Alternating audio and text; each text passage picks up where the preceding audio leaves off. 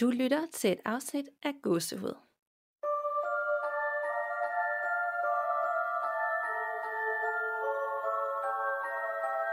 Hej Danica. Hej Nana.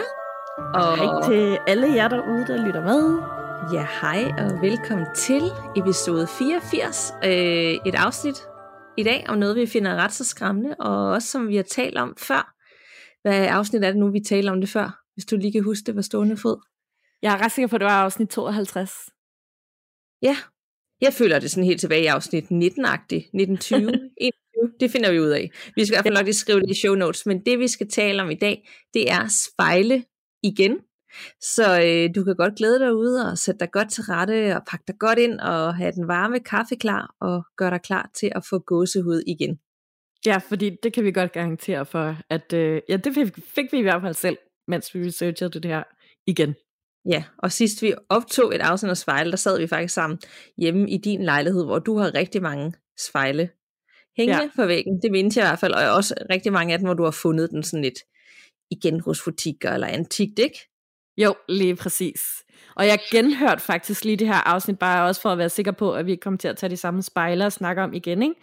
Og der kom jeg så også i tanke om, eller hørte igen, at det var der, hvor at jeg lige pludselig blev helt kold på ryggen. Midt i det hele, og det bare ikke gav nogen mening, fordi alle døre og vinduer var lukket, så der var ingen steder, der kunne komme gennemtræk i. Altså, vitterligt det lokale, vi sidder i, er der kun vindue et sted, så der kunne bare ikke være gennemtræk det der. Det var meget mærkeligt. Det er rigtigt, jeg kan godt huske det. Det var en helt anden måde at optage på, dengang, hvor vi sad sammen, og tit så fik vi i hvert fald mere gåsehud, end nu, hvor vi sidder lidt hver for sig, man har lidt sin egen lille oase, og kan føle sig lidt mere tryg. Og der var det sådan lidt en anden setting, og man kørte sig selv mere op i en spids, og du ved, det var noget andet. Det var virkelig uhyggeligt. Det var meget, meget intenst lige det afsnit i hvert fald. Det var det. Men apropos uhyggeligt, er der sket noget hos dig siden sidst? Jamen, der er ikke sådan sket noget direkte uhyggeligt, men jeg kan godt mærke, at jeg er sådan lidt mere følsom og sensitiv i øjeblikket. Jeg plejer jo ellers at være ret hardcore med sådan noget, nogle uhyggelige ting og uhyggelige film og sådan noget, men jeg har kunnet mærke, at hvis jeg for eksempel lige har ligget, inden jeg skulle sove, og nogen har slået en eller anden uhyggelig video op i gåsehudsgruppen, at så har jeg startet på den, og så har jeg været sådan, okay, det kan jeg faktisk ikke lige nu. Det har jeg ikke lyst til at se lige nu. Så jeg har været sådan mere sensitiv, end jeg plejer at være. Og så har jeg været inde og se en rigtig uhyggelig film i biografen, men den fortæller jeg om senere. Ej, nu er jeg helt vildt spændt på, hvad du har set. Jeg ved slet ikke, hvad der er i biografen. Nej. Men det er vildt nok, at, fordi du er nemlig den hardcore også, eller den mest hardcore, ikke? Og kan det at se gyserfilm alene og sådan noget. Så det er egentlig meget, meget vildt, at man egentlig også kan have sådan en periode, hvor sådan et, jeg har egentlig ikke lyst til det her, fordi det skræmmer mig faktisk. Ja, det, jeg kan egentlig heller ikke rigtig huske, at jeg har haft sådan en periode før. Så det er lidt mærkeligt. Ja. Ja, hvad med dig? Er der sket noget uhyggeligt hos dig? Nej, det er der faktisk ikke. Så det er mere sådan, altså jeg sover helt forfærdeligt for tiden. Altså sådan, men det er jo ikke noget nødvendigvis noget overnaturligt. Det er bare mig og mit sind, der ikke altid kan finde ud af det, men det, jeg kan ligesom forstå på min mand, at det er virkelig voldsomt. Det er ligesom ham, der kan huske det meste, fordi jeg er jo ligesom ikke helt ved bevidsthed, når det sker, men sådan meget panisk, altså, og sådan bange, og vågner, skrigende, og tror, at der er et eller andet. Tit, der er nogen i vores hjem, eller et eller andet, kan se ting, han ikke kan se. Så sådan helt klassisk night terror for mig. Og det blusser så op i perioder, og så er der andre perioder, hvor at det går bedre, og jeg ligesom tænker, nu har jeg fundet ud af, hvad jeg skal gøre for at slippe for det her. Ja. Så jeg er vildt træt for tiden, og det kan også være, at det kommer til at være præg af det i det her afsnit, fordi jeg sådan føler, jeg ved ikke, om du kender det periode, hvor jeg føler, at man kan sådan sove stående sådan rundt omkring, og sådan er i sin egen verden, og det, jeg har selvfølgelig også børn, og det ene barn sover også forfærdeligt, så det er bare sådan et undtagelsestilstand herhjemme for tiden. Ej, det lyder virkelig forfærdeligt. Altså, jeg har det faktisk også lidt sådan i øjeblikket, og også sover rigtig dårligt. Jeg har så fundet ud af det, fordi jeg mangler rigtig meget D-vitamin. Nå. Ja. Og det har noget med søvn at gøre også, eller hvad? Altså, det kan i hvert fald påvirke det, eller det kan i hvert fald påvirke ens energiniveau rigtig meget, ikke? Ja. Så, og humør og sådan noget. Så så går man rundt og føler sig rigtig sådan drænet og træt hele dagen. Så der er i underskud, det er rigtigt. Ja. Nej, det er faktisk meget en god reminder, ikke? Også fordi der er faktisk rigtig mange mennesker, der mangler D-vitamin, uden de ved det. Nemlig. Og det er næsten umuligt her hjemme i Danmark at få nok D-vitamin gennem bare at være ude i solen, eller gennem kosten og sådan noget. Så de fleste har godt af at tage det i hvert fald. Ja, især med den årstid, vi går ind i nu. Der er jo bare mørkt de næste 6 måneder. Præcis. Men en ekstra lille ting, jeg lige vil nævne. Det her er ikke en relation til noget overnaturligt, men jeg har været på førstehjælpskursus i den her uge, fordi vi havde en rigtig forfærdelig oplevelse med vores ene barn her inden sommeren. Og det vil jeg ikke lige gå i detaljer med, men hun har det fint. Min mand, han er jo redder og var heldigvis hjemme. Men der bliver jeg bare sådan lige mindet om, okay, hvis uheldet er ude, vigtigst alt, hvis det sker hjemme med min egen familie, men også hvis jeg går på gaden, og der er en person, der får hjertestop, så skal jeg altså kunne førstehjælp, for ligesom at hvis det er det, der afgør, om et eller andet menneske overlever eller ej, og omvendt, hvis jeg falder om, så vil jeg da også håbe, at dem, der finder mig, de kan noget førstehjælp. Så jeg tilmeldte mig et førstehjælpskursus inden sommeren, og det var så tid her i sidste uge, sådan et 12 timers udvidet førstehjælpskursus. Og det var virkelig det var så gennemført, og jeg føler mig virkelig tryg i situationen, og har lært så mange ting, så måske bare sådan en reminder om, der er mange, der ikke går og tænker over det, og der er mange, der måske har fået det, da de engang fik kørekort, eller en eller anden gang i skolen, eller på en arbejdsplads, få det bare taget igen, eller opfrisket. Man behøver ikke tage 12 timer som mig, men jeg vil bare lige have det hele, fordi jeg har aldrig haft det ordentligt, nogensinde. Man kan også tage et, jeg tror, et 6 timers, eller en dags, ikke over 2 dage. Og så man bare sådan, hvis uheldet er ude, og det er det jo nogle gange, så kan man det. Det er så rigtigt, altså jeg har heller ikke fået noget ordentligt, jeg har også fået sådan lidt hister her, men det er rigtigt, jeg har også ønsket mig rigtig længe faktisk, at jeg skulle have ordentlig førstehjælp. Det er bare virkelig en kæmpe tryghed i dagen at vide, at man ved, hvad man skal gøre i situationer, hvor alting spidser til. Nemlig, og det har jeg tænkt rigtig mange år, men det var som om, jeg skulle ud og have en rigtig dårlig oplevelse, før jeg faktisk handlede på det. For ellers, jeg skal også have booket noget, et førstehjælpskursus. Men så blev jeg udskyde det, og så tænker jeg, nu gør jeg det bare, fordi og jeg er så glad for, at jeg gjorde det. Det er virkelig også godt, du gjorde det. Mega sejt. Ikke noget uhyggeligt, men måske bare lige en det kan være, det får andre afsted. Og så var der en mening med det. Gør noget uhyggeligt. Ja, præcis. Ja. Men inden vi går i gang med dagens uhyggelige afsnit, så skal vi som altid lige byde velkommen til vores faste samarbejdspartner og sponsor HelloFresh, fordi vi har begge to fået kassen siden januar, med få undtagelser, når vi har været meget ude eller på ferie, men ellers nærmest non-stop. Og jeg kunne personligt slet ikke forestille mig en hverdag uden den her måltidskassehjælp, for det er virkelig en hjælp. Jeg sparer tid, og jeg får varieret mad, og jeg kan nærmest glæde mig hele dagen til det her måltid, jeg skal have. Især nu, hvor vi går mørkere tid i møde herhjemme. Og det er virkelig de her små lifehacks i hverdagen, der gør forskellen. Vores samarbejde med HelloFresh gør det muligt for os at producere Gåsehud, så tusind tak, fordi du støtter os ved at bruge de rabatkoder, vi skaffer til dig. Du får nemlig som lytter af Gåsehud op til 725 kroner rabat på dine 4 første kasser med koden HelloGH, og det med store bogstaver, hvis du er ny kunde hos HelloFresh. Og det er til dig, der har brug for en hjælpende hånd i køkkenet, og gerne vil spare tid, og håber nemlig lige kan servere nogle måltider til dig selv, og dem du måske bor sammen med. Hvad med dig, Nana? Hvad har du fået at spise her på det seneste?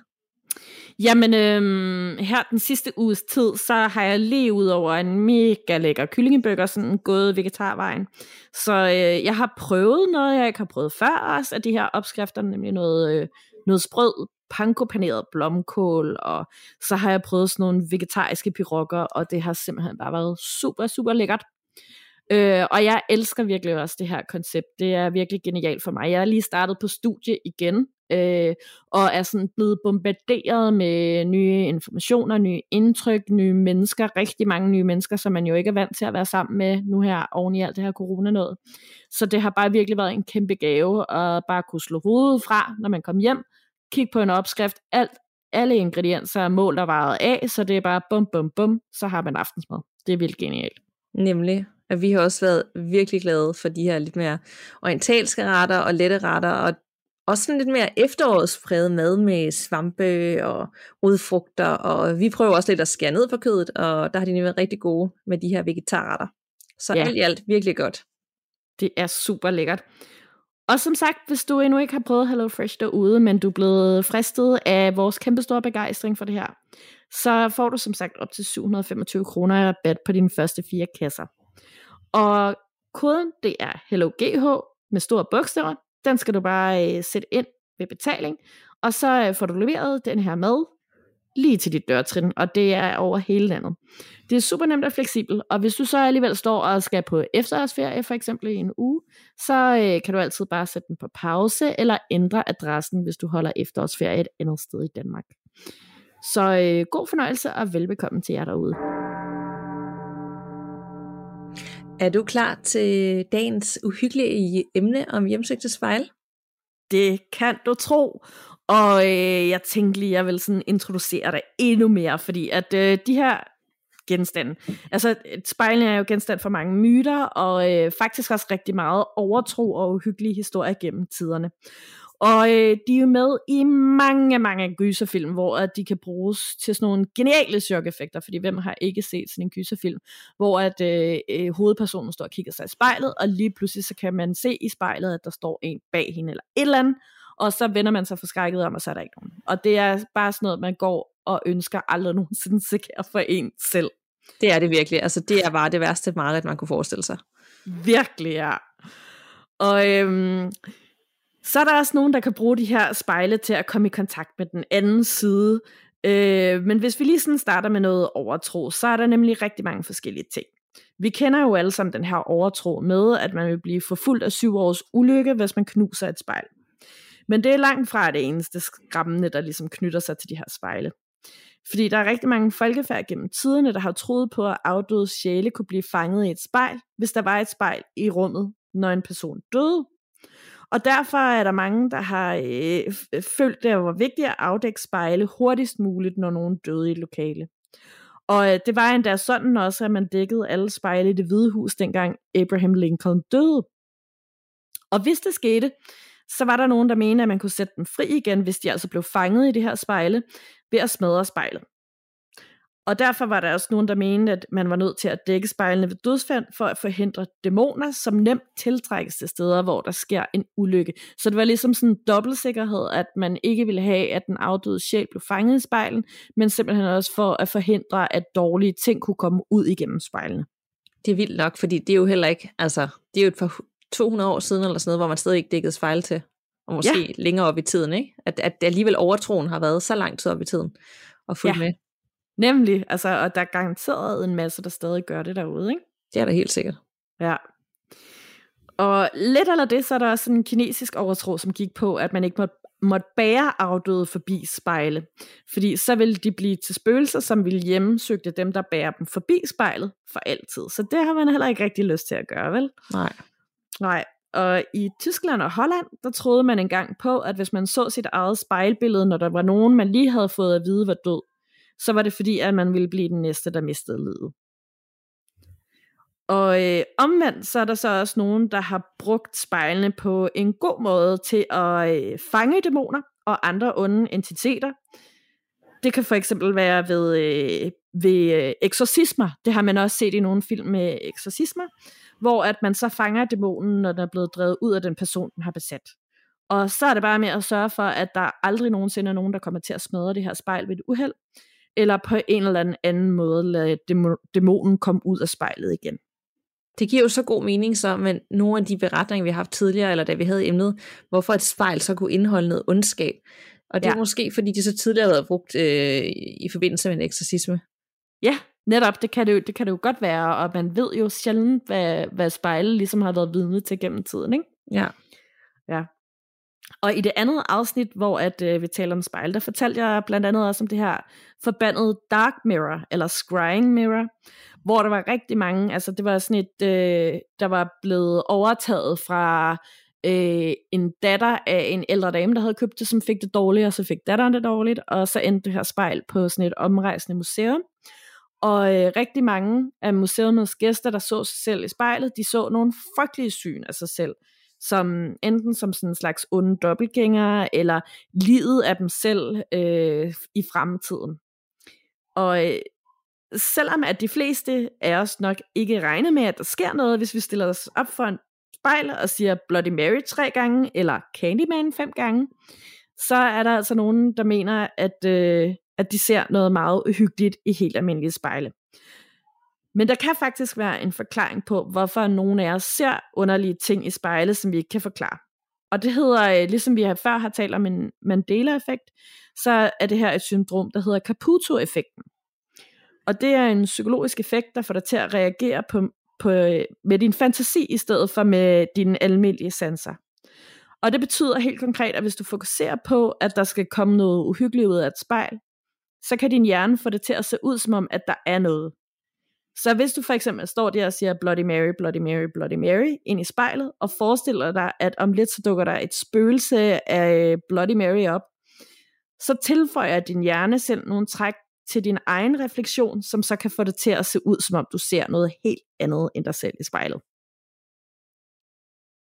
Og noget helt andet er, at de her spejle også kan bruges som portaler, siger mange jo. De kan bruges som kommunikationsmiddel til den anden verden eller til alternative dimensioner. Og der findes de her specielle spejle, som jeg også omtalte i de sidste afsnit om spejle, som blandt andet de kan kaldes alle mulige ting. For eksempel scrying mirrors, eller black mirrors, eller dark mirrors. Og nogen kalder dem også bare peeping mirrors. Og man siger altså, at man kan bruge dem til at se ind i fremtiden. Og helt oprindeligt, der var myten der, at unge piger, de kunne kigge ind i de her spejle i et mørklagt rum, og så ville de kunne se deres fremtidige mand. Og senere blev det sådan lidt mere bredt, hvad man mener, man kunne se af sin fremtid i de her spejle. Og man kan faktisk også, hvis man kigger på for eksempel eBay, eller Etsy, eller Amazon, så kan man købe ret mange af de her specielt fremstillede spejle. Og der er også, hvis man gerne vil prøve at eksperimentere med det selv, så er der masser af tutorials på, hvordan man selv kan lave de her spejle. Og de sidste, man kan bruge dem til at komme i kontakt med afdøde, som man gerne vil tale med, som du så kan kommunikere med gennem spejlet. Men der er selvfølgelig også et råd, hvis du gerne vil kaste ud i det her projekt, fra en gammel, meget kendt heks, som hed Cecil Williamson, en mandlig heks, som siger, at hvis du ser nogen bag dig i sin spejl, så må du under ingen omstændigheder, uanset hvad du gør, vende dig om. Så jeg ved ikke, hvad man ellers skal gøre. Måske skal man bare smadre spejlet, eller skal man lægge det fra sig, og så bare gå langt væk. I don't know. Nej, det ved jeg heller ikke. Det lyder skræmmende i sig selv. Altså, allerede nu, der har jeg vildt dårlige vibes. Det er simpelthen typisk, fordi hvis vi sidder og snakker om det her emne igen, og det er ved at gå ned, og jeg har kun tændt sådan en lille, nærmest sådan stearinlys siden af, som allerede i sig selv er mega dumt, fordi jeg sidder jo sådan i skæret af det, og der er spejl, og der er bare dårlige vibes, og vi har glemt at sige det der, at vi skal passe på os selv, så alt ligger jo op til, at vi har slet ikke styr på det. Altså. Nej, det er faktisk rigtigt. Jeg kan også se 2 spejle herfra, hvor jeg sidder. Så lad os da bare lige sige det nu, fordi at, så siger vi det mindste nu. Vi vil ikke invitere noget dårligt indenfor. Vi bliver i lyset, og vi er beskyttet af det smukke hvide lys. Så, jeg lukkede øjnene, mens du sagde det, og så sagde jeg det inde i mig selv. Perfekt. Ja. Ja, men... Noget andet, der også kan forklare det, er, at selvom vi nu er vant til at se os selv i et spejl, så kan det stadig godt være for nogle lidt mærkelige følelser. Og der er faktisk en fobi, der er kendt som aisoptrofobi, som er en ekstrem frygt for at se sin egen refleksion i for eksempel spejle, eller det kan også være i vand eller glas, eller hvor man nu kan se sin egen refleksion. Og så er der en anden fobi, som hedder spektrofobi, der er en frygt for at se spøgelser. Og så til sammen, så udgør de her en frygt for at se spøgelser i spejlet. Og ja, altså, hvis man er bange for det ene, er vel nok også bange for det andet. Det er vel også alles frygt. Ja, tænker det tænker jeg nemlig også. Og så har jeg også tænkt lidt på, fordi at der er de her myter om, at ens sjæl kan blive fanget på billeder. Og især i de der helt, helt gamle første kameraer, hvor at det var sådan en kæmpe blitz, der tog 10 minutter om at tage et billede og sådan noget.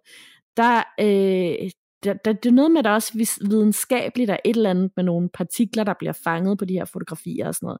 Og så kan jeg ikke lade være med at tænke på, fordi at der er jo også spejle i kameraer, om spejle så også måske kan fange lidt af en, eller fange lidt af det, de sådan spejler.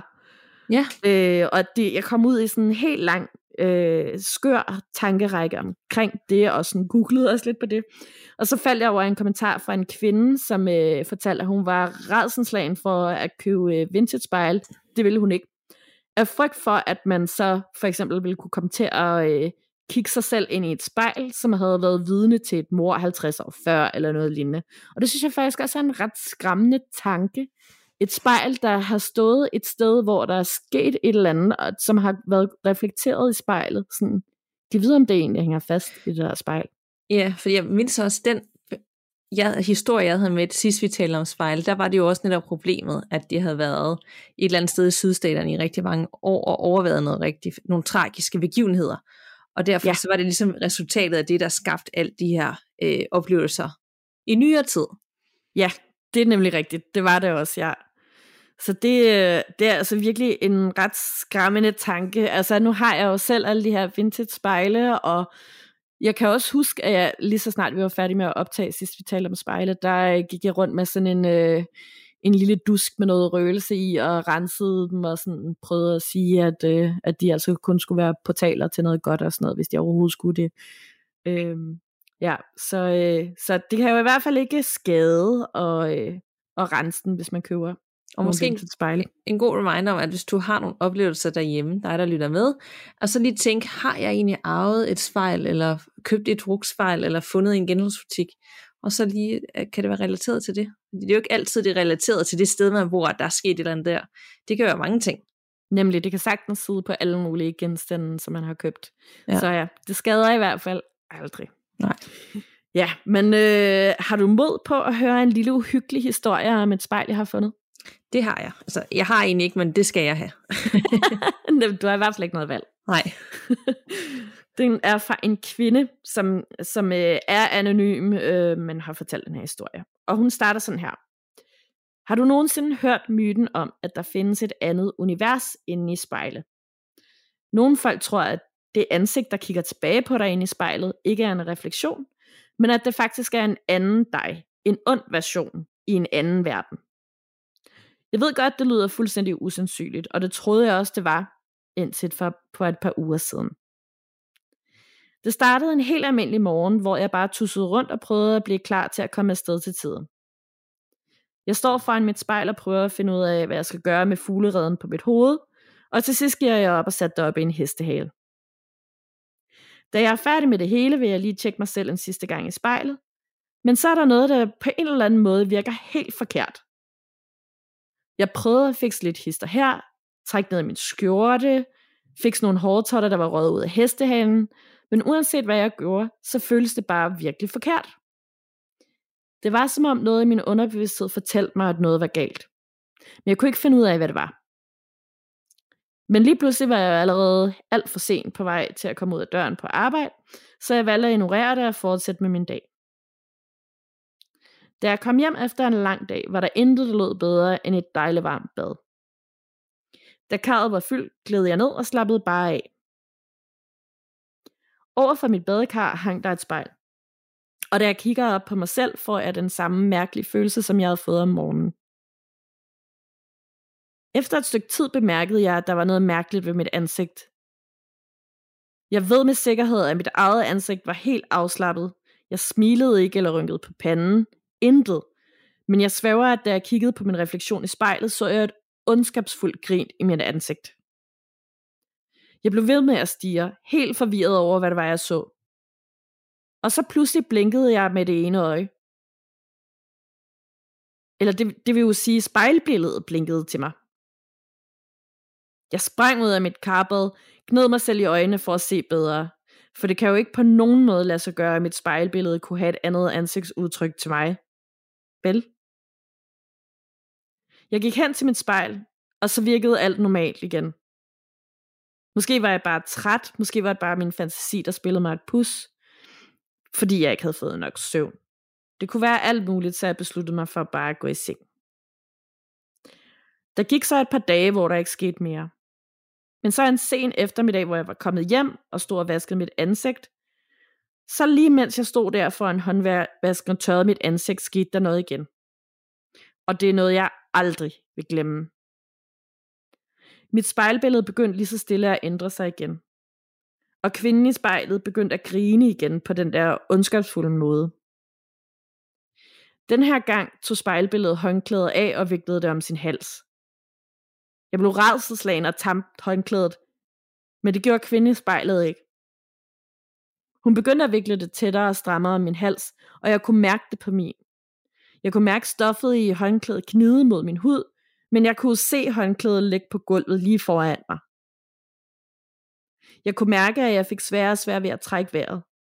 Og jeg stod bare der og gispede efter luft, mens hun så ligesom bare stolt ud inde i spejlet. Som om det var hendes mål at slå mig ihjel.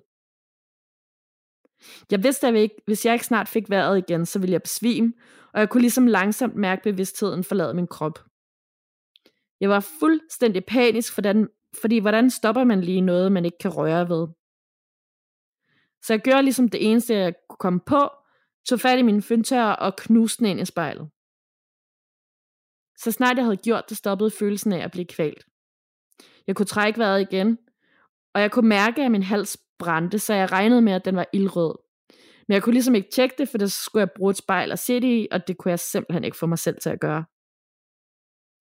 Som sagt var det for et par uger siden, og nu har jeg så fjernet alle spejle, jeg havde i mit hus. Eller det vil sige alle undtagen et, for der er nemlig et indbygget i væggen, så det har jeg bare dækket til, for det kan jeg ikke få ned. Men nu og da kan jeg høre lyde fra det. Sådan pling, pling, pling, som om der er nogen, der sidder og banker på det indenfra. Jeg ved, der er en på den anden side af spejlet, og jeg ved, at hvad det end er, så vil det slå mig ihjel. Så om jeg aldrig nogensinde skal se mig selv i et spejl resten af livet, så må det være sådan, det er. Okay.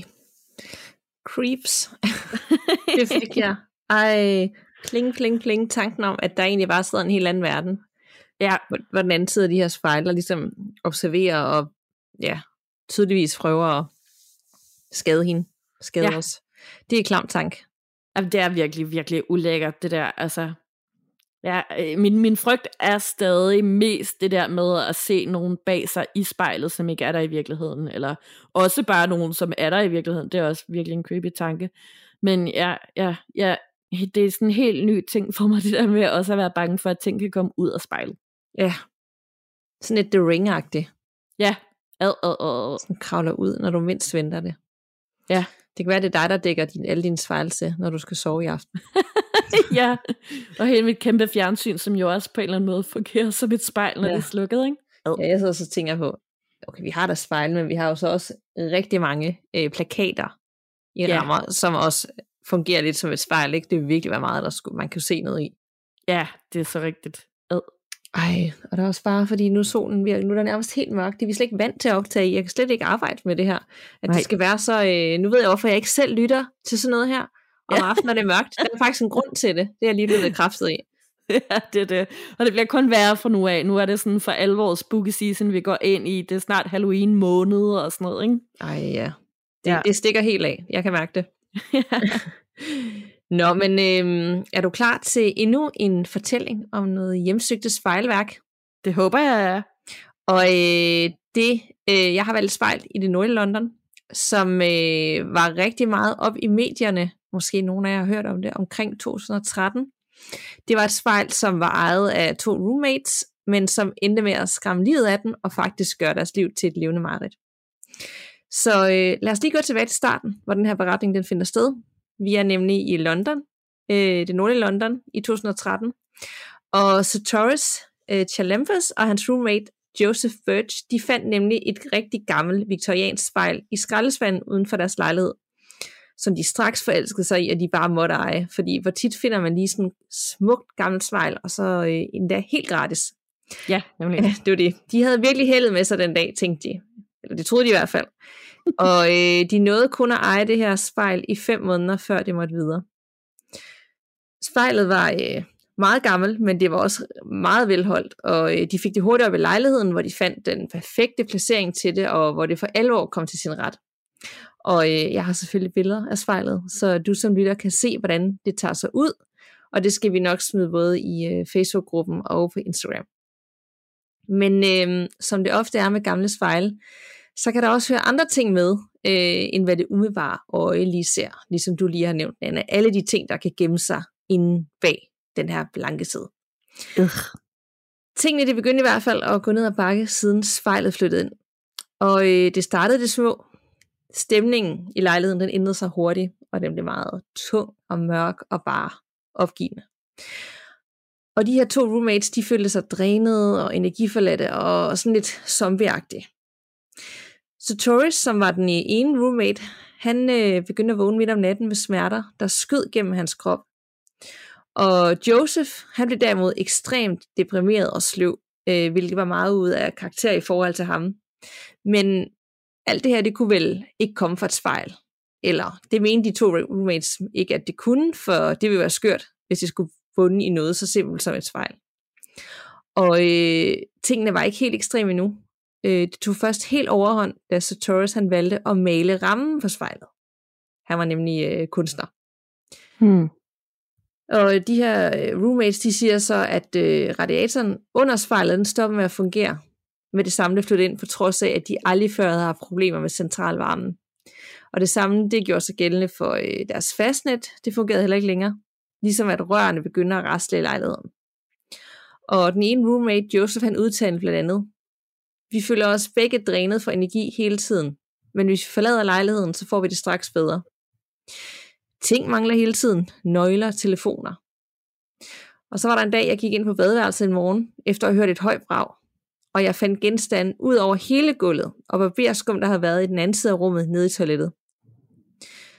På det her tidspunkt, der var Joseph også begyndt at vågne med de her skarpe, stikkende smerter midt om natten, ligesom den anden roommate. Og der var også de her ting omkring lejligheden, som bare var begyndt at forsvinde. Og det eskalerede til sidst med, at Joseph begyndte at se noget bevæge sig i spejlet, når han gik forbi. Skyggelignende væsener med dårlig energi, som så ud til at være fanget på den anden side af glasset. De følte sig desuden begge to konstant overvåget, og de begyndte også at vågne med voldsomme krasmærker, og dem har jeg faktisk også billeder af, som man kan se, fordi de er virkelig voldsomme.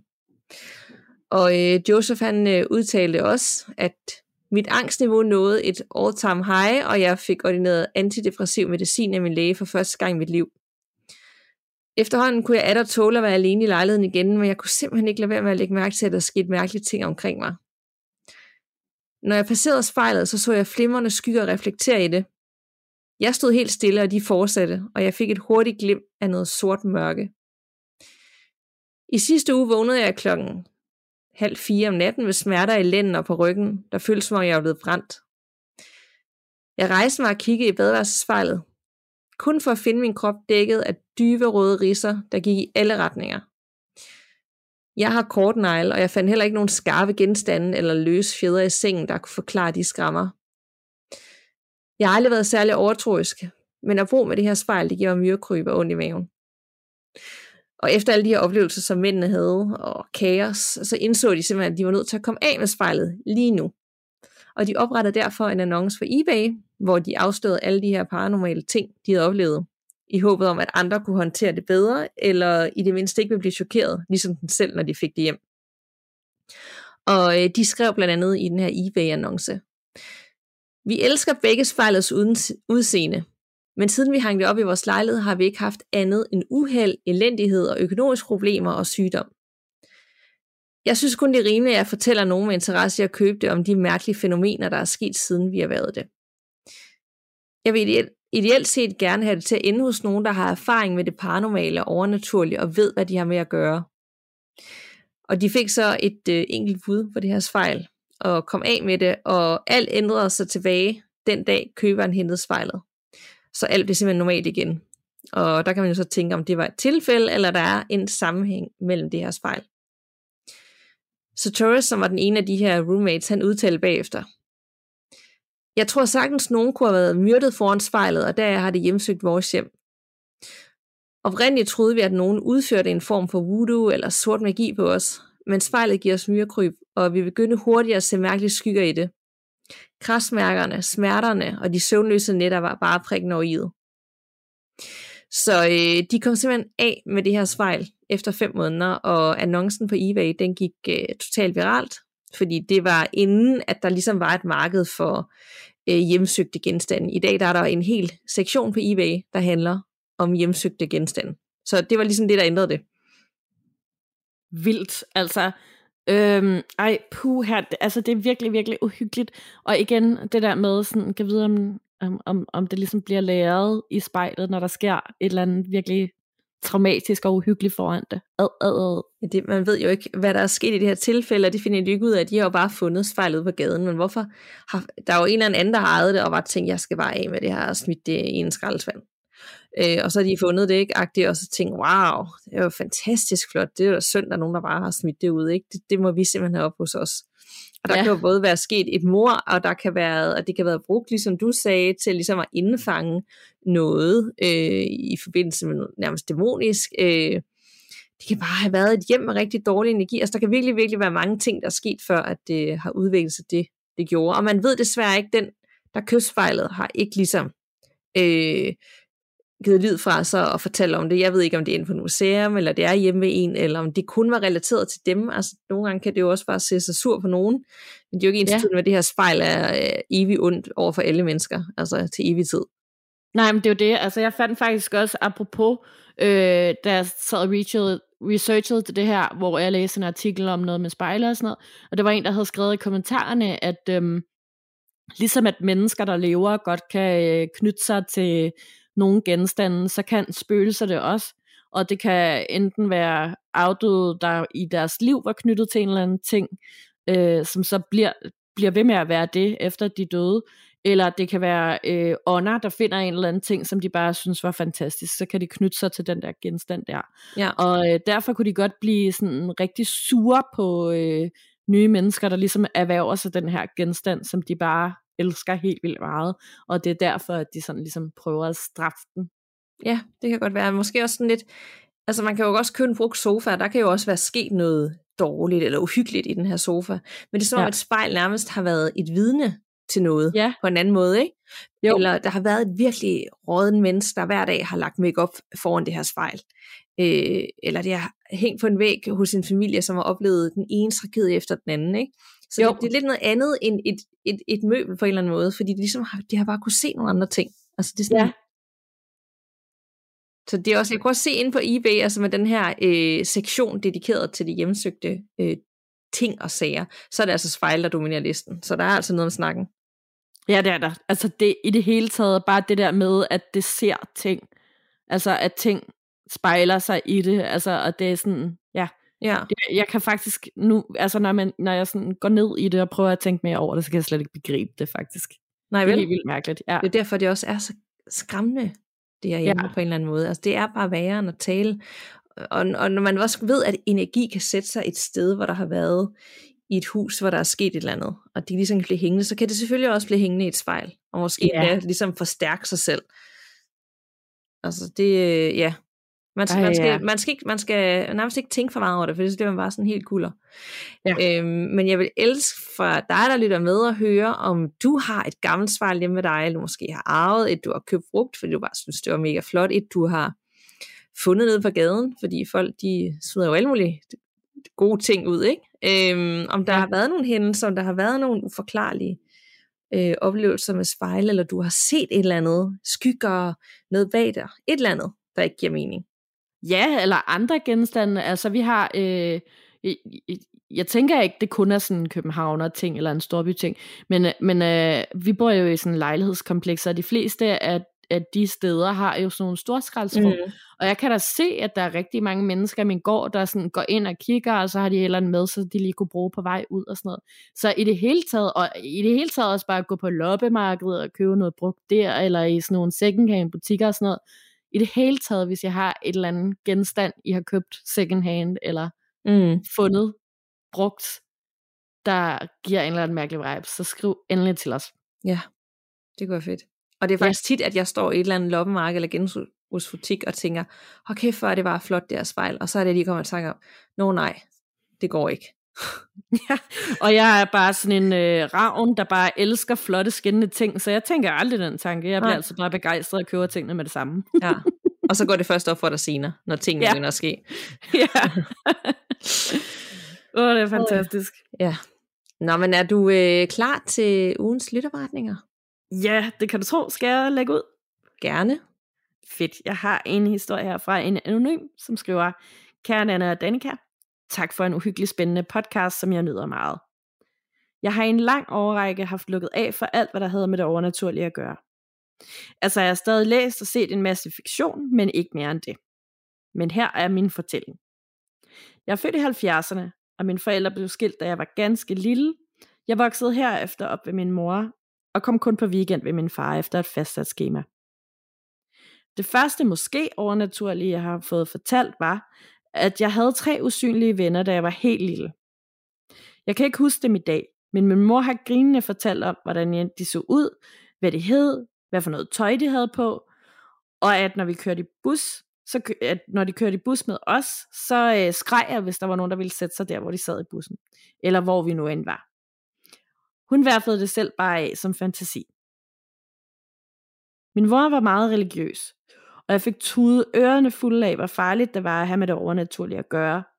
At det kun var onde ånder og fældende engle, man fik kontakt med, og at man for hver pris skulle undgå den slags kontakt. Hun fortalte, at hun selv som barn havde leget ånden i glassen, og at det var meget farligt. Så som en del af mit teenageoprør, brød jeg i det tidlige teenageår ud af den sekt, min mor var en del af, og flyttede permanent over til min far. Og så skulle jeg selvfølgelig prøve alt det forbudte. Og da det på det tidspunkt var meget moderne at lege ånden i glasset, så skulle det selvfølgelig også afprøves. Vi gjorde det hjemme med min veninde efter skole. Enten bare mig og hende, eller også med et par veninder mere. Men det var altid vildest, når det bare var os to. Vi vidste ikke helt, hvordan vi skulle takle det, og vi afsluttede altid af med at puste i glasset og åbne et vindue. En gang kørte glasset så hurtigt, at det kørte fra os og fløj af bordet lige ind i væggen, hvor det gik i 1000 stykker. Vi blev helt vildt skræmt. En anden gang bankede det lige pludselig på fordøren, mens vi var i gang, og var alene hjemme hos hende. Vi gik begge to ud til døren for at se, hvem der var der, for ingen af os havde jo lyst til at sidde alene tilbage. Men der var ingen ved døren, og da vi kom tilbage, stod papiret, vi havde tegnet bogstaverne på, i flammer. Det var sidste gang, vi prøvede det hjemme hos hende. Hos min far boede jeg på et værelse i kælderen. Ham og hans kone havde jo ikke lige regnet med, at jeg skulle bo der permanent, så der var kun plads til dem og min bror ovenpå. Jeg måtte selv vælge værelse, og valgte værelse, hvor min stemor ellers havde syværelse. Det var et lille rum med et skummelt vindue ud til en krybekælder. En meget underlig konstruktion. Når man kiggede gennem vinduet, var der mørkt, men lyste man derind, så kunne man se, at der bare var vandrør, elinstallationer osv. Men der var et gardin for, så det generede mig faktisk ikke. Jeg var som sagt i en periode i de år, hvor ånden i glasset var det fedeste. Og jeg følte mig stærkt draget af det, uden helt at kunne forklare hvorfor. Så en sen aften på mit værelse skulle jeg prøve igen. Helt alene. Jeg husker ikke selve seancen, men bagefter kunne jeg ikke sove. Jeg blev ved med at høre lyden af et glas, der kørte hen over væggen. Frem og tilbage, og frem og tilbage. Jeg tændte lyset, og der var selvfølgelig ikke noget. Så jeg slukkede igen og prøvede at sove. Men pludselig lød der rabalder, og jeg for op og tændte lyset. Jeg havde haft et stort spejl hængende på væggen i rummet. Det var cirka 1,5 gange 1 meter langt. Og det var meget, meget tungt. Det lå nu på gulvet smadret i 1000 stykker. Det havde hængt på en kraftig skrue, og den sad stadig i væggen. Og på selve spejlets bagside var ophænget lavet af metalwires. Og det var også intakt. Så den eneste forklaring var derfor, at spejlet var blevet løftet af væggen og smidt ned på gulvet. Jeg styrtede ovenpå og vækkede min far. Men han mente bare, at spejlet ikke havde været hængt ordentligt op, og at det hele havde været tilfældigt. Men fra den nat, der stoppede jeg med alt det okulte, og dagen efter skiftede jeg værelser til et andet rum i kælderen. Jeg skulle stadig forbi det uhyggelige værelse, når jeg skulle ind på mit nye værelse.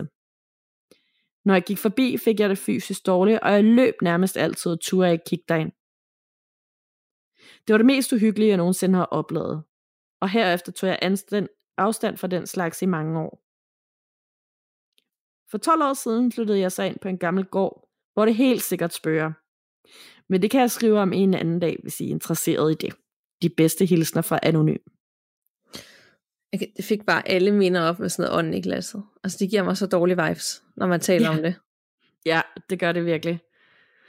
Og vildt fedt, du lige havde en spejlberetning med. Den havde jeg ikke lige set komme. Ja, jeg var også ret glad for, at jeg lige fandt, når der var noget med et spejl. Ja. Det er da vildt mystisk, at alt er intakt, og wires, og skruevæggen, og ligesom bare løftet af. Man kan sådan, det giver mig bare myrekryb. Altså tanken om, at der er sådan noget usynligt, der har løftet det her spejl, og så bare kastet det. Ja, det er virkelig uhyggeligt, og jeg synes faktisk, vi har haft en pæn del af de beretninger, hvor at spejle, eller malerier, eller billeder, plakater, rammer, whatever, er faldet ned af væggene, men at der ikke er nogen grund til, at de gør det, at alle devices, de ligesom er spændt fast med, har været helt i orden stadig. Det er virkelig ulækkert. Og meget aggressivt på en eller anden måde. Ja. Det er ikke sådan, hey, jeg har også, eller se lige mig, det var sådan, kig på mig, læg mærke til mig, ikke? Jo, lige præcis. Eller smut. Ja, og jeg kan godt, altså det er også tit, man hører om, at hvis man kommer fra en religiøs baggrund, eller forældrene havde meget religiøs, så er de sådan meget, du skal ikke røre ved det der, det er kun onde ting, du forændrer, og du må simpelthen ikke, altså de, hvor sådan folk, der ikke rigtig har en holdning til det, de tænker jo ikke i de baner. Nej. Det er vildt, at der er så stor forskel, hvordan man ser på sådan nogle åndelige spil, og især ånden i glasset, ikke? Altså, hvad er det? Jo. Nogle af de ting, og så får jeg lige et familiemedlem, og jeg kan snakke med igen, og ser det som en god ting, og andre de tænker bare, det skal du bare holde dig langt fra. Jamen det er det, og jeg kan heller ikke også oven i det, lade være med at tænke på, at give videre om sådan alt det, der er på den anden side, også er mere tiltrykket af den slags mennesker, der ligesom bryder væk fra alt det der, fordi at de sådan måske nemmere kan komme igennem til dem. De ved at de måske ikke helt så skeptiske som dem, der aldrig nogensinde har tænkt over, at det vil eksistere. Ja, og måske især også ved dem, der har en religiøs baggrund, fordi de har jo, det hører man også tit om, du ved, i USA, når du hører de her spøgelsesforretninger, så kan de beskytte sig på en eller anden måde, ved at sige nogle ting højt og bede til Gud og sådan noget, og ligesom beskytte dem for det dårlige, men hvor andre måske sådan lidt, det gør vi jo ikke så meget også i herhjemme, at man så måske, altså hvis man tror på den del, er mere udsat. Ja, netop. Ja, det kan vi snakke om i et helt afsnit igen også, ånden i glasset, ikke? Jo, det skræmmer og slider mig. Ja, fuldstændig. Er du klar til endnu en beretning? Ja, det bliver jeg nødt til at være i hvert fald. Og det er for mig, og det er et par måneder siden, så den handler lidt om noget isolation. Jeg tænker og håber ikke, det er aktuelt længere. Hej Gåsehud. Jeg sidder isoleret i Sverige på grund af coronasituationen, og derfor lytter jeg til alt dansk, jeg kan finde. Det hjælper alt sammen. Jeg faldt så over jeres fremragende podcast, og tak for den. Det er så skørt at høre jer stemmer i en ellers anderledes hverdag. Jeg tænkte, jeg vil genfortælle nogle af de overnaturlige hændelser, der har overgået mig i mit liv, og ja, det er en hel del. Mit første møde med det uforklarlige indtraf, da jeg var cirka 10 år gammel. Jeg lå i min seng og kunne ikke sove. Og pludselig kunne jeg høre sangen, en sang i haven uden for mit vindue. Det var en utrolig smuk stemme. Det var ikke så meget sang, måske mere en nynne. Jeg havde lyst til at kigge ud, men en indre stemme holdt mig tilbage. Helt stiv af skræk i sengen lå jeg, mens stemmen blev ved med at nynne. Til sidst fik jeg overvundet min frygt og løb ind til min mor og far, men de mente det bare må have været en drøm, og der ikke var noget. Bange lagde jeg mig i seng igen og faldt til sidst i søvn. Og dagen efter løb jeg over til min veninde, som boede i nabohuset. Jeg fortalte det hele, og sammen gik vi hen til det sted i haven, hvor sangen havde lyttet fra. I jorden foran mit vindue var alle planter hævet op, og det lignede lange negle, der havde fjernet alle de små planter. Jeg ved ikke, hvad det var, som sang derude, men mange har senere sagt, at eftersom min indre stemme havde beordret mig til ikke at kigge, ja, så kunne det ikke have været noget godt, og nogen har tidligere sagt, at det kunne da have været ondt. Er det måske noget, I har hørt om før? Fordi selv i dag kan jeg visse steder have en frygt for, at det skal ske igen. Min anden oplevelse skete, mens jeg sov. Eller det vil faktisk sige, at jeg blev vækket. En nat vågnede jeg ved, at en af min fars holdkammerater fra hans fodboldhold ligesom svævede over ryggen på mig og borede sin ene finger dybt ned i ryggen på mig. Det gjorde ret ondt. Og jeg var helt fortumlet og kiggede på uret ved min seng. Den var lidt over 5 om morgenen. Op ad dagen kom min mor og fortalte mig, at min fars fodboldkammerat var død på præcis det tidspunkt, han ligesom svævede over min ryg. Det underlige er, at jeg på ingen måde havde et forhold til ham. Han var bare en, min far kendte. Senere, da jeg var teenager, gik jeg en tur med min Walkman i ørerne. Jeg gik på fortovet ved en befærdet vej, og musikken var høj i mine ører, så jeg havde nærmest ingen kontakt med virkeligheden. Pludselig var der en stemme i mit hoved, der sagde, vend dig om, vend dig om. Og jeg vendte mig om lige tids nok til at se en lastbil i fuld fart på vejen. Ud af den sladder væltede en stor jernstang, så den fejrede over fortovet. Jeg nåede at springe væk. Hvis ikke jeg havde nået det, havde det ramt mig med fuld fart. Min elskede mormor døde 2 år senere end min morfar. Lad mig først fortælle om min morfar. Han elskede duer og havde en masse brevduer i haven. Da han døde og skulle begraves, skete der noget smukt, men også mærkeligt.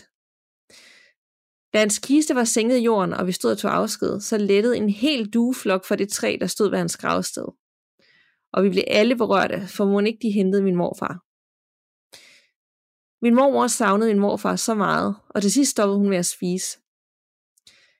Det var hårdt at se på at være vidne til. Hun synede helt hen. Minuttet før hun døde, der pegede hun til enden af sin seng, og hun kiggede på os og smilede og sagde, se, der er morfar, han er her for at hente mig. Og så døde hun. Da hun blev begravet, gik der en due foran kisten hele vejen til deres fælles gravsted, og vi er sikre på, at det var morfar. Jeg var der ikke, da min mor døde, for jeg lå syg derhjemme. Men i min drømme kom hun, og det var en meget, meget virkelig drøm. Min mor var ung og havde langt hår, og hun sagde farvel til mig. Jeg spurgte hende, hvorfor hun pludselig var så ung.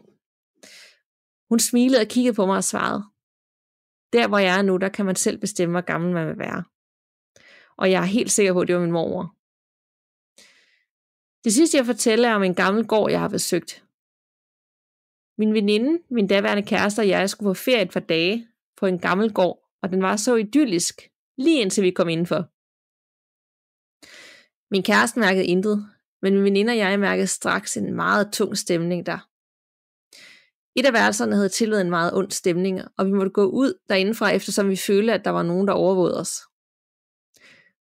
Om aftenen hørte vi musik, men stikket blev hele tiden hævet ud af anlægget. Hele huset havde bare den her tunge og uhyggelige stemning, og man følte sig så overvåget.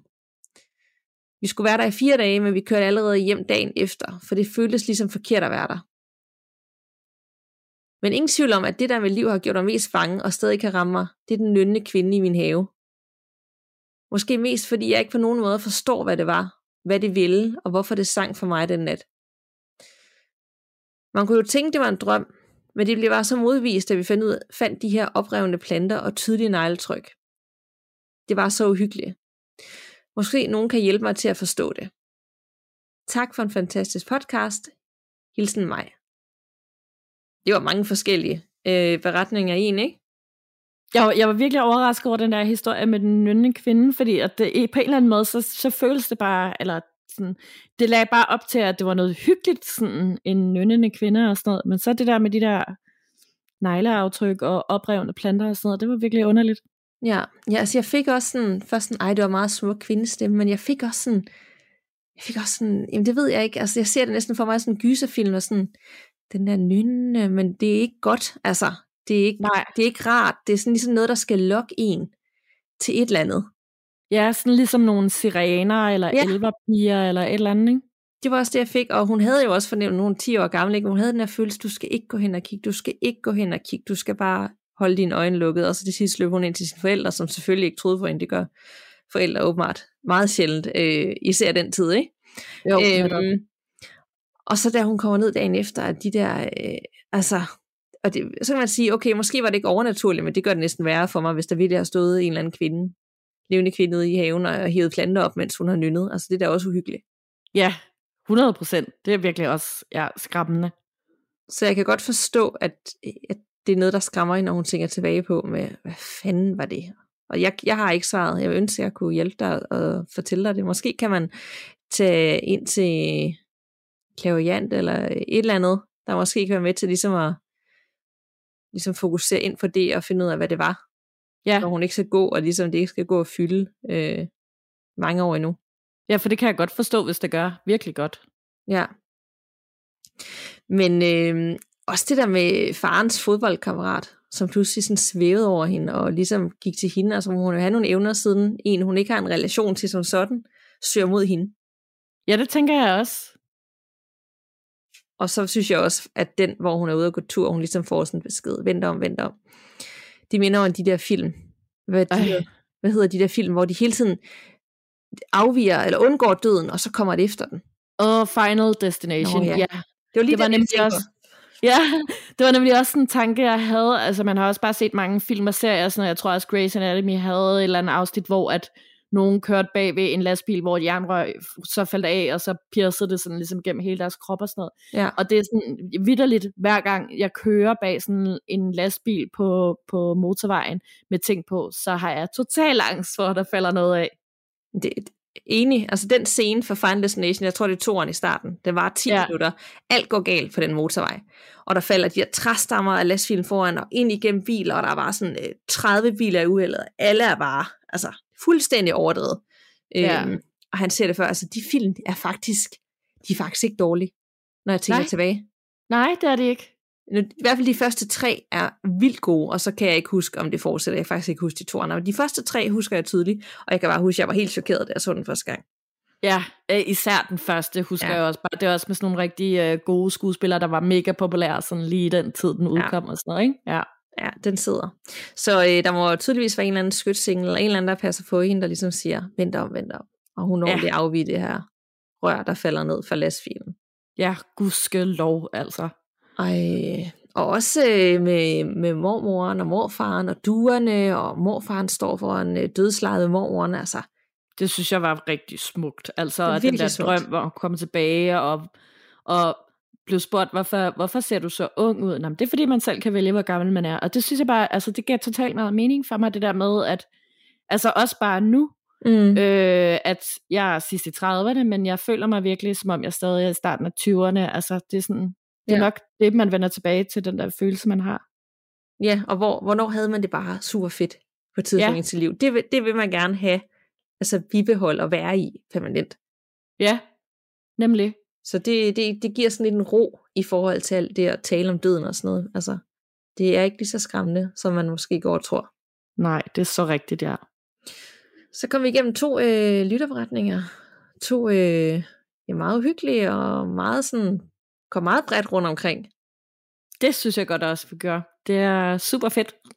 Men vi slutter jo ikke helt af endnu, fordi vi skal jo også lige have ugens gåsehudstip, og inden vi skal det, så skal vi selvfølgelig også huske at sige til dig derude, at hvis du har en beretning, eller har haft nogle oplevelser med et eller andet, det kan også være ting, du har købt, der ligesom har været et eller andet, der har hørt med, så må du endelig sende den til os på gåsehudpodcast@gmail.com, og det er gåsehud med 2 af jer.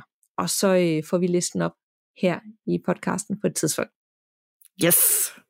Og Facebook-grupper og Instagram, I har hørt det mange gange, men det betyder mega meget for os, at I ligesom joiner derinde og følger med, fordi det er vildt hyggeligt og uhyggeligt, og der er rigtig god stemning derinde. Så, og endelig også en anmeldelse inde i din podcast-app på telefonen, fordi det er med til at få os længere op, og så kommer der flere lytter til, og i sidste ende flere lytterberetninger. Præcis, vi bliver simpelthen så glade for det hele, og noget af det vi elsker allermest er faktisk også at se, hvordan I bliver venner med hinanden på kryds og tværs inden på vores Instagram og Facebook og sådan noget. Det er bare virkelig det ultimative fedeste. Det er det faktisk, og ligesom også det der bærer vores motivation til at fortsætte, det er når andre finder hinanden, men også den dialog vi har med folk, både privat, i indbakken og sådan noget, men også bare inde i Facebook-gruppen. Det er som om, at man er ikke bare nogen, der har en podcast og en lytter, altså det er et helt andet forhold, hvis det giver mening, ikke? Det er sådan et community af folk, der alle sammen elsker uhygge og gys, og ligesom finde sammen om det. Det er mega fedt. Nemlig, og vi skal have normaliseret det meget mere, vi normaliserer så mange ting i øjeblikket, og der er simpelthen så mange, der skammer sig over at være sådan fascineret af det her med det paranormale og spirituelle og spøgelser og sådan noget, men helt ærligt, der er ikke noget at skamme sig over overhovedet. Det er bare virkelig spændende. Præcis. Altså, jeg bliver jo stadig kaldt skør, ikke? Når jeg synes, det er fedt at sidde og nørde sådan noget, ikke? Altså, det gør de fleste nok, som sidder og taler højt om sådan noget. Ej, du er skør. Ja. Men det er du ikke. Du er helt normal, og alt er sådan, det skal være, og det er skide fedt, du gider være med til det her. Nemlig, og der er mange andre ligesom dig. Nemlig. Yes. Og nu skal vi simpelthen til ugens gåsehudstip. Vil du lægge ud? Yes. Det kan du tro, og jeg er mega begejstret. Og igen, så trækker jeg lige en tråd til det her med spejle.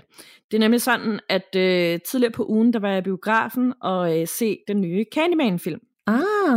Og den er produceret og skrevet af Jordan Peele, som også blandt andet står bag Get Out og Os, som er to fuldstændig geniale gyserfilm, synes jeg i hvert fald, ikke? Men jeg havde faktisk ret lave forventninger til den, da jeg gik ind og så den. For det første, fordi at jeg havde været ret glad for den originale Candyman, dengang den udkom i 90'erne. Og så havde den her film også fået ret lave anmeldelser, eller ret dårlige anmeldelser. Så jeg gik ind med meget lave forventninger, og så er jeg bare blevet så utrolig positivt overrasket. Jeg synes faktisk selv, at den var rigtig, rigtig godt skrevet, selvom der var et par løse ender hister her, men det er der stort set altid i gyserfilm, føler jeg alligevel. Og så var den bare virkelig æstetisk super flot lavet. Der var blandt andet sådan noget her med nogle, du ved, de der flashback-fortællinger, man får fortalt og sådan noget tit og ofte i løbet af en gyserfilm. Det var blevet lavet med sådan nogle skyggespil med sådan nogle silhuetfigurer. Og det var virkelig, virkelig smukt lavet. Der var masser af smuk kunst, flotte billeder og sådan noget. Og så havde den også et lille politisk twist, som blandt andet handlede om gentrificering af ghettoområder, og om historisk undertrykkelse af sorte og sådan noget. Og der kan jeg virkelig godt lide, at Jordan Peele i det hele taget har en tendens til at give gysergenren noget mere dybde på den her måde. Fordi at det er tit bare sådan noget bøh og skræmme og sådan noget. Der er ikke noget dybere i det. Men det gør han altid en dyd ud af, og det synes jeg er super, super fedt. Så den kan jeg i hvert fald meget varmt anbefale jer alle sammen at tage ind og se. Det er virkelig en god film, og jeg synes, den samler op på den originale Candyman på sådan en rigtig fin, god måde. Fedt. Altså, han er jo en genial.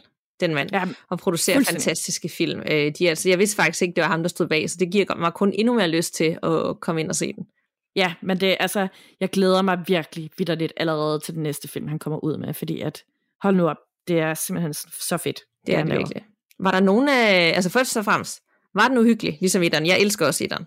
Ja, altså den var uhyggelig, og på en altså, den var også blodig til tider, ikke også? Men på en alligevel også mere sådan underspillet måde med utrolig meget spændingsopbygning. Ikke så mange chok-effekter, hvilket også faktisk er ret fedt, at den ikke havde det, men at man lige pludselig, altså sådan lige en gang imellem alligevel også får det der lille bitte chok, ikke? Altså, jeg synes, den var ret uhyggelig, og der var sådan mange ting, jeg blev sådan ret creeped out af.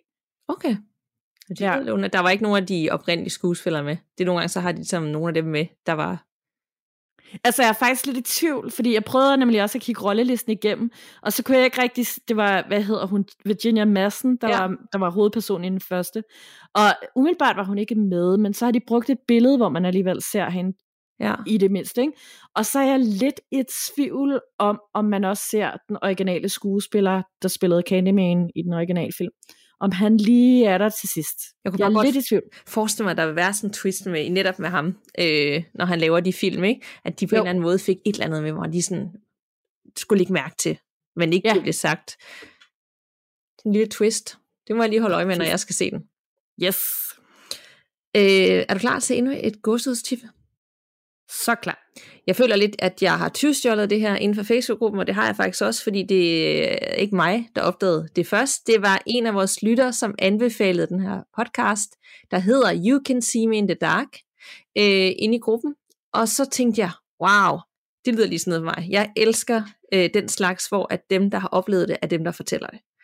Yep. Det gør de ved Spook, det gør de ved Radio Rental. Dem har jeg bare lyttet alt for kort, altså for kort tid, og så er der ligesom ikke mere, og de udkommer nærmest, føler jeg, en gang om året, altså med et afsnit, så lang tid går der imellem. Nemlig.